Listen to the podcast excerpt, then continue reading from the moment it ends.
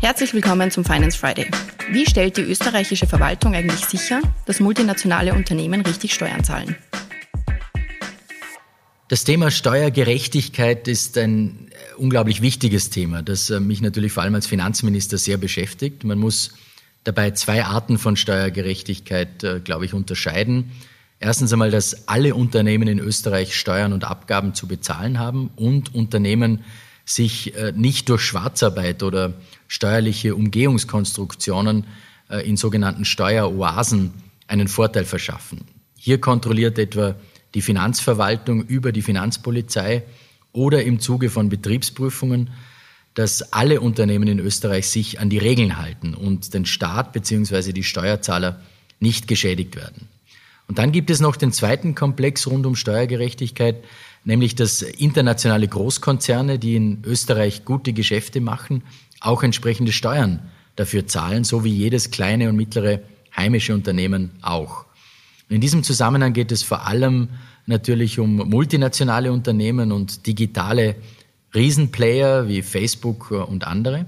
Ich bin dabei der Ansicht, dass es eine Frage der Gerechtigkeit ist, dass solche Digitalgiganten nicht nur wirtschaftliche Vorteile aus ihren Tätigkeiten in Europa ziehen, sondern dafür auch Steuerabgaben zu leisten haben.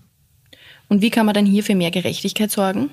Österreich war 2020 eines der ersten Länder, äh, das einen Schritt in Richtung steuerlicher Fairness zwischen der analogen und der digitalen Wirtschaft äh, gesetzt hat. Denn damals haben wir mit der Einführung einer nationalen Digitalsteuer für mehr Fairness am heimischen Standort gesorgt. Das war definitiv die richtige Entscheidung. Das sehen wir vor allem auch am Abgabevolumen. Bei der Einführung der Digitalsteuer wurde mit zusätzlichen Steuernahmen in der Höhe von rund 30 Millionen Euro gerechnet. Diese Schätzung hat sich im positiven Sinne als falsch erwiesen. 2021 sind die Abgaben auf rund 80 Millionen Euro gestiegen. Das heißt, Sie haben sich innerhalb eines Jahres mehr als verdoppelt. Die Experten im Finanzministerium sind außerdem maßgeblich an den weltweiten Verhandlungen für mehr Steuergerechtigkeit involviert. So ist etwa der zuständige Sektionschef im Finanzministerium Verhandlungsführer für einen Großteil der europäischen Länder, die für die Einführung einer globalen Digitalsteuer und auch die äh, Einführung einer globalen Mindestkörperschaftssteuer sich einsetzen. Auch bei der Besteuerung von Einnahmen aus Kryptowährungen haben wir in Österreich den Weg der Fairness gewählt und eine gesetzliche Regelung zur steuerlichen Behandlung von Kryptowährungen geschaffen.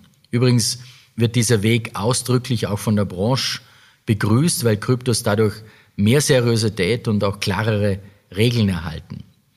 Seit März dieses Jahres unterliegen Einkünfte aus Kryptowährungen dem besonderen Steuersatz von 27,5 Prozent und somit auch den Abgaberegeln der Kapitalertragssteuer. Eine Verpflichtung zum Abzug der Kapitalertragssteuer besteht äh, allerdings erst ab 2024, was den Betroffenen auch eine gewisse Frist zur Vorbereitung gibt. Auch das ist wichtig, denn wir wollen die Menschen äh, nicht vor den Kopf stoßen, sondern sie bei der Umsetzung neuer Vorgaben unterstützen und ihnen auch genügend Zeit geben, sich auf die neuen Rahmenbedingungen vorzubereiten. Die Abgabenregelungen für den Bereich der Kryptowährungen zeigen, dass wir bei der Ausarbeitung der Steuerreform, glaube ich, schon Weitsicht auch bewiesen haben und Zukunftsthemen ganz bewusst mit einbezogen und auch mitbedacht haben. Seit der durch den Angriffskrieg Russlands ausgelösten Energiekrise haben ja einige Energieunternehmen sehr viel Geld verdient und medial sogenannte Übergewinne oder Krisengewinne verzeichnen können. Immer wieder wurde jetzt die Frage laut, ob es nicht gerecht, also steuerlich gerecht wäre, wenn diese Unternehmen eine Übergewinnsteuer zahlen müssten. Was sagen Sie dazu? Ja, zunächst einmal mit dem Begriff Übergewinne kann ich nicht so viel ähm, anfangen. Was sind Übergewinne? Äh, wir können über Zufallsgewinne sprechen oder vielleicht auch über Krisengewinne. Äh, das gibt's natürlich, äh, die einzig und allein den aktuellen Umständen geschuldet sind. Und es gibt zur Abschöpfung dieser sogenannten Windfall Profit bereits eine europäische Verordnung, die wir auch umzusetzen haben und die wir natürlich auch umsetzen werden. Wir sind dazu bereits in Gesprächen mit unserem Koalitionspartner. Wie viel Geld das konkret bringen wird, können wir natürlich noch nicht sagen. Dazu müssen die Details, die Rahmenbedingungen erarbeitet werden.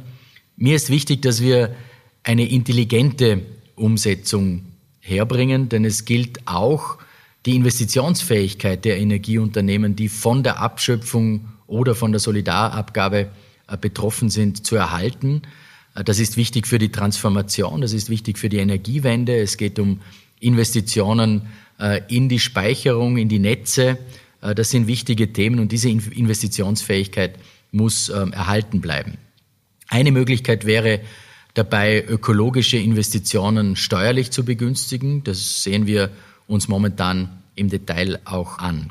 Aber es reicht äh, nicht aus aus meiner Sicht, wenn die Kommission nur die Windfall Profits der Energieerzeuger abschöpfen will. Das kann man machen, das werden wir auch tun, aber das ist doch ein relativ eindimensionales Vorgehen und äh, nur eine Symptombekämpfung. Aus äh, meiner Sicht muss darüber hinaus auch in das Marktdesign eingegriffen werden. Jetzt bin ich normalerweise kein Freund von Markteingriffen, aber in derart außergewöhnlichen Zeiten muss das Marktdesign am Strom- und Gasmarkt verändert werden, äh, damit auch die Preise runtergehen. Weil mit äh, Abschöpfung von Windfall Profits wird kein einziger Preis runtergehen.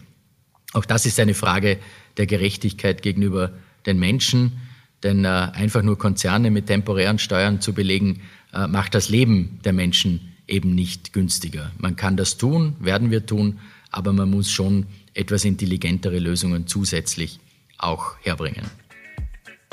Vielen Dank fürs Zuhören. Wenn dir die heutige Folge gefallen hat, dann abonniere den Podcast gerne auf Spotify, Apple Podcast oder einem anderen Podcast-Anbieter deiner Wahl. Mehr Infos zum heutigen Thema findest du in den Show Notes.